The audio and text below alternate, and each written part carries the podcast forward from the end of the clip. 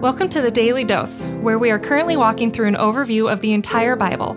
Join us today as we learn the story of Scripture and see God's redemptive plan through Christ from cover to cover.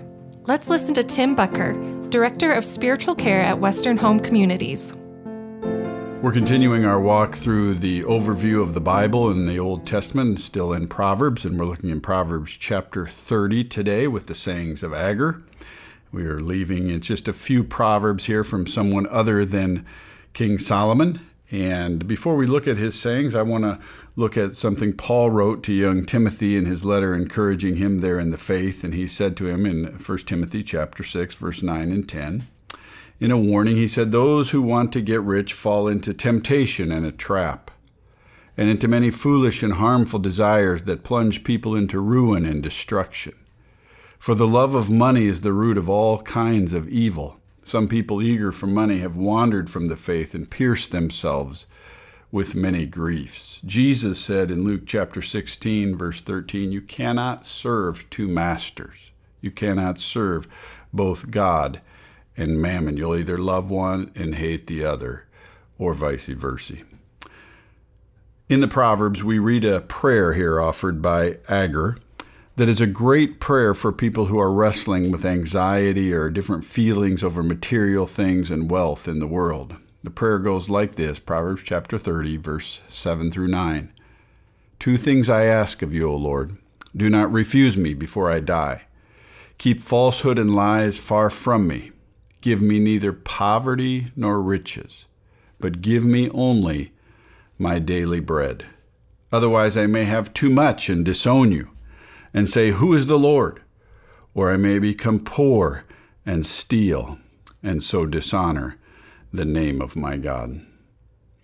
It's a great prayer that Agur is offering here. He's saying, God, I, I want to have a great rest in you with my needs provided. I don't need to be super wealthy. I don't need all kinds of resources so that I might get arrogant and get caught up in them. But I also don't want to be so poor and, and without and suffering and in need that I, I would become deceptive and dishonor your name.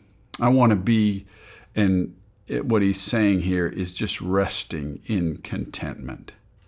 It goes in line with what Paul writes to Timothy when he's encouraging Timothy. And of course, God wants us to know a contentment in, in times when their resources are very lean, and He wants us to be content maybe when God brings all kinds of resources and uh, material blessing into our lives. And so Paul writes to Timothy and he says, Godliness with contentment is great gain. For we brought nothing into this world, and we can take nothing out of it.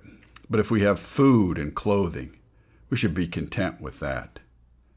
Paul is encouraging young Timothy in just the same way that Agur is writing in his prayer, that there is just a rich blessing in finding peace and having our needs met in this life, and then moving on into the spiritual life, what C.S. Lewis calls Zoe, the, the vibrant living that comes not from the material things in the world, but the spiritual things.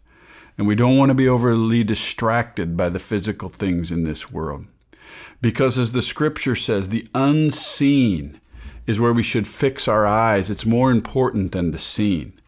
And of course, the scripture tells us that very often we fix our eyes on those things that are seen.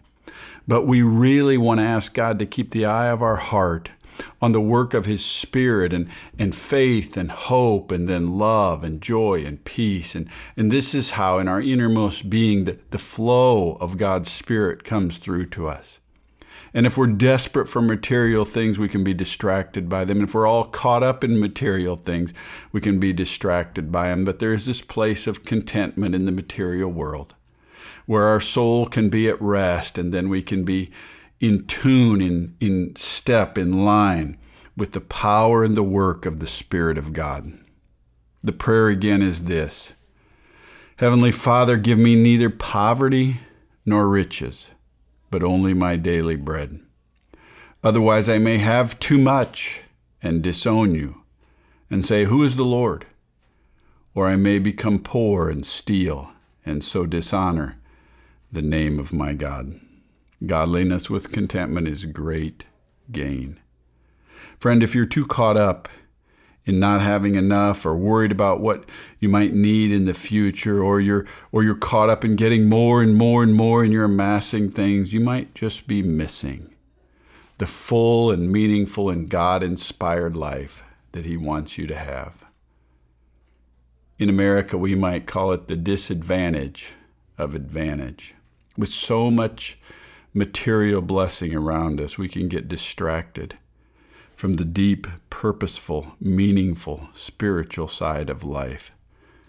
And Agur is just saying, Lord, save me from this on either end of the spectrum.